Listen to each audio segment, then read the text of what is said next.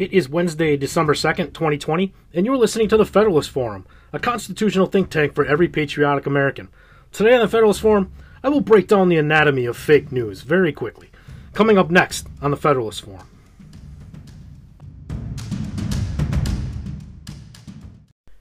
Good afternoon. Welcome to the Federalist Forum. I'm your host, Tom. Thank you for tuning in to the podcast that's become a popular resource for conservative truth and action the podcast that is about to change your mind about conspiracy theories or something like that. Okay, this is going to be a very brief episode today, a uh, very quick one, and a lot more levity uh, than substance, I suppose, in a way. Depends on how you perceive what you're about to hear. But I, I've got to record something quick today to give you an idea of how easily conspiracy theories are born and often how ridiculous they can be and how they get spread and pieces get blown out of context and misconstrued.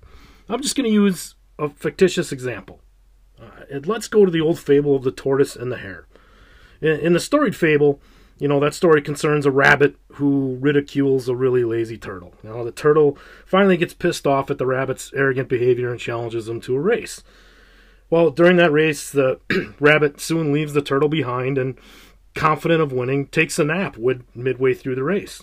And when the rabbit wakes up, then, however, he finds that his competitor crawling slowly but steadily had arrived before him. That's the gist of it, anyway.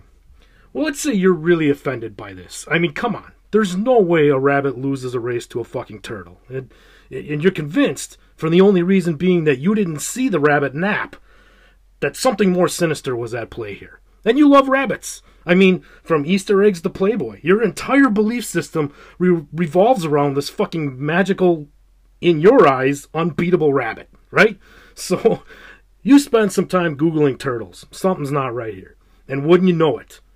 You Googling, and there are these badass Ninja Turtles. They're like the Navy SEALs of turtles.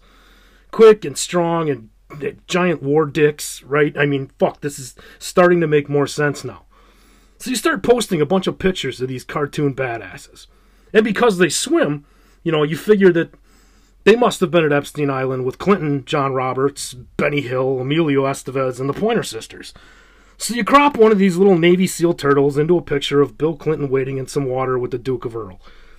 And you float this stuff all over the internet for days and weeks with really ambiguous posts shit that's like a riddle and a mathematical story problem at the same time. Something like if Bill Clinton wades in the water when he doesn't think the North Koreans are watching, how many Navy SEAL Ninja Turtles dodge sniper fighter with his wife?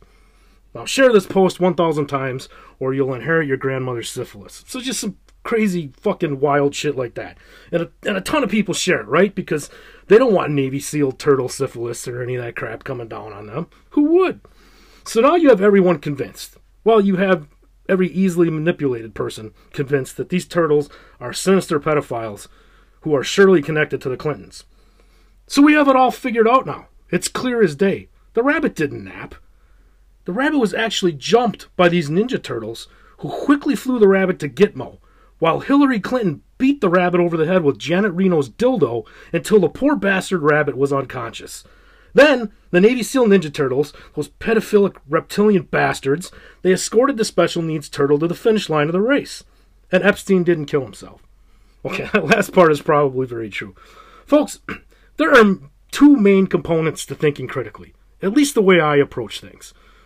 The first is being able to substantiate events, not just pieces of them, but the entirety of them, so that context is not lost or dishonestly manipulated.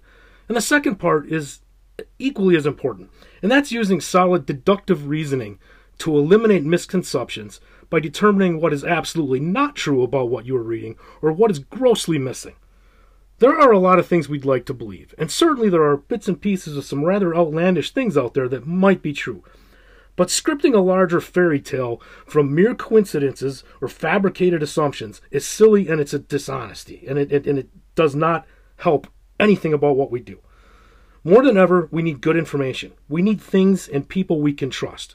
So I urge you to cast a wide net looking for information, but carefully study what fills it and throw away most of what you catch because a lot of it is garbage. Most of it is garbage. Right, this one was short on purpose, but I have read so much nonsense today that I you know, feel like I'm morphing into Mother Goose's ugly duckling cousin. uh, that's all for today. If you enjoyed the show, especially this brief episode, I'd be grateful if you take a minute to share it with your friends and family. If you're on Apple and leave me a positive review, it would be very appreciated. Feel free to follow and engage with me on Parler. My handle is at Exposing Libs BS. Friends, it's time for all of us to passionately take action and do it smartly. And we, the people, have a proud history of doing just that.